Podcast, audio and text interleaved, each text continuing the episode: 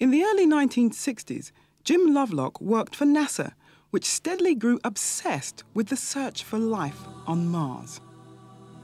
Ten years before the Viking landings in 1976, Jim pointed out that life on Mars would have left its signature in the composition of the Martian atmosphere, and that evidence for such a signature was singularly lacking. The relationship between atmospheric composition and life on Earth led to the first detailed formulation of the Gaia hypothesis. It soon became controversial. The old Gaia hypothesis, as it was first stated, arose like this. What I'd found was that looking at the Earth in the Mars business and discovering this wonderful atmosphere with all of these gases out of equilibrium and yet somehow keeping constant, I knew there was something that was regulating it. And it was natural for me to think that it was life that was doing the regulating and that it was doing it in such a way as to keep the Earth comfortable for itself. I think few would have come upon it differently when confronted with the evidence that I had then. And so the next few years I went chunnering around looking for evidence that would support this notion that life was regulating the planet and keeping it comfortable for itself. And I was brought up short and sharp by Richard Dawkins and Ford Doolittle's comments that there was just no way that life could regulate anything beyond its phenotype, and this was all nonsense.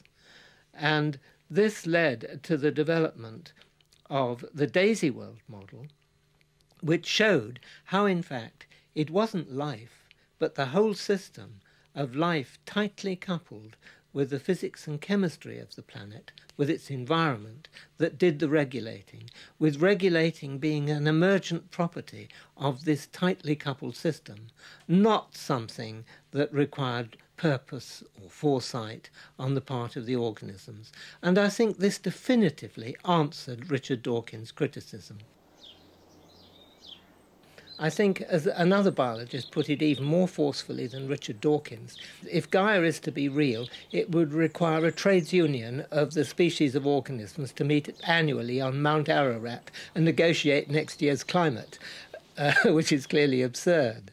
Now, Daisy World was a model that was made to show that the evolution by natural selection, using all of the selfish gene ideas that uh, Richard Dawkins espouses, could quite naturally, if you coupled the evolution of the organisms tightly with the evolution of their material world, produce a system uh, that was self regulating. No purpose, no foresight, no planning was needed. Now, the details of Daisy World are like this. I want you to imagine a model planet just like the Earth, orbiting. Daisy World is a simple planet. Like the Earth, it orbits a star, which, like our Sun, is getting progressively hotter with age. Unlike Earth, Daisy World has a very simple atmosphere with no greenhouse gases like carbon dioxide to warm it up.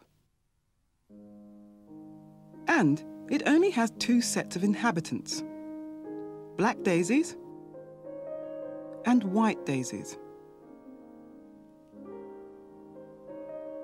The black daisies absorb incoming solar radiation, so they warm up and as they warm up, they radiate heat, warming up their surrounding area. The white daisies, on the other hand, reflect the sunlight and stay cool. For both colours of daisies, 22.5 Celsius is the optimum temperature for growth. Now let's see what happens throughout the life cycle of Daisy World as things warm up.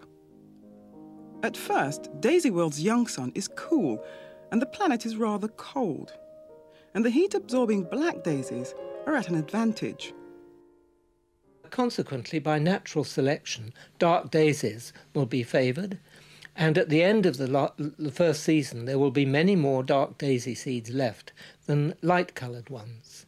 So at the start of the next season, Dark daisies will be off to a head start and soon will be spreading, warming not just themselves, but their immediate locality. And then, with explosive, positive feedback, dark daisies will spread right across the planet and warm it right up to temperatures close to those comfortable for the growth of daisies. the black daisies proliferate and slowly spread out from the warmer equatorial regions until they cover most of Daisy World, turning it black. So Daisy World can absorb heat and warm up. As the temperature gets nearer the 22.5 Celsius optimum for all daisies, life gets easier for the white daisies, who then prosper. At first, they grow best at the warm equator. Then they slowly move out, finding a niche alongside the black daisies.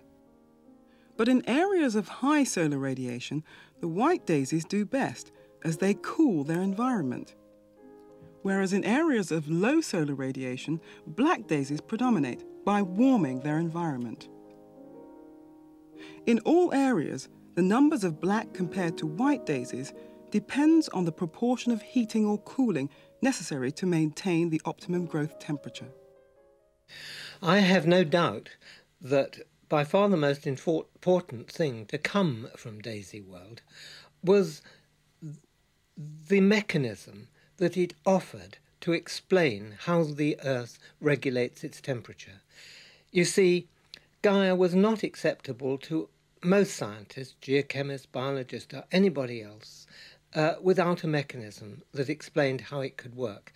It seemed to them just pure moonshine, uh, nothing solid about it. It, it was rather like uh, uh plate tectonics, uh, the theory of uh, Wegener's theory. Until a mechanism was available, nobody could believe there was anything in it. And the same was true for Gaia. And Daisy World gave just that mechanism.